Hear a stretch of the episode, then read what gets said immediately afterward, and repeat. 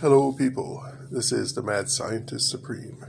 Talking today about the quantum world.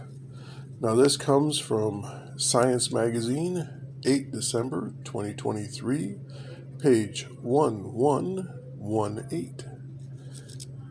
Entanglement with tweezed molecules. All right.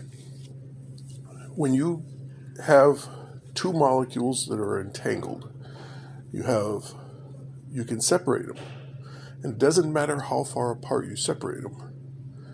When you change one, the other is changed. It's like you measure one, it's going to be in a particular quantum state when you measure it.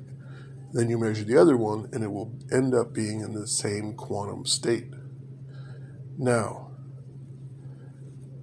and it's instantaneous so no matter how far apart they are, you measure one, you measure the other, even though it would take longer for the speed of light to get from one to the other, the other has changed instantaneously.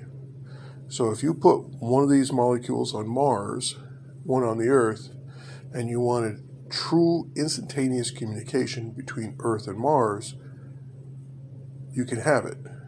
Now, they have also figured out how to force atoms that are not next to each other into a quantum state that are entangled. So you can entangle an atom, let's say in New York, have another atom in Tokyo, force them both into the same quantum state, entangle them, and then change one and the other will change. Well, when you do that, now you've got instantaneous communication between New York and Tokyo. And when you have a full array, thousands and thousands of these molecules in each location, changing rapidly one to the other and entangling them rapidly one to the other, you now can have instantaneous communication without that time lag and trading stocks would become very valuable that way. But if we can miniaturize that communication and put that, let's say, in orbit over Mars as a communication satellite, and we put one around the Earth, now we can talk to those rovers in real time. And instead of having to wait 20 minutes, you send out a signal. 20 minutes later, the rover moves. And then 20 minutes later, you get the video of that rover moving. And just that huge time lag back and forth, back and forth. Now it's instantaneous, real time communication. And you get enough of these molecules, and you've got, you know, 64 bit communication or 128 and etc. It just keeps going up. However many quantum entanglements you have, that's how many bits of communication you can have. Well, when we set up a system like that, we can get more and more realistic virtual reality. So let's say you put on your virtual reality uh, goggles and you got your gloves and you're playing some war game with somebody else that's in Australia, instead of that tiny time lag between the two, you drop that to essentially zero. Or when people start colonizing Mars, now you can play video games with them directly with no time lag. Well, that also works from star to star. So when we get our, let's say we use robots because it's easier to send robots because they don't need the life support.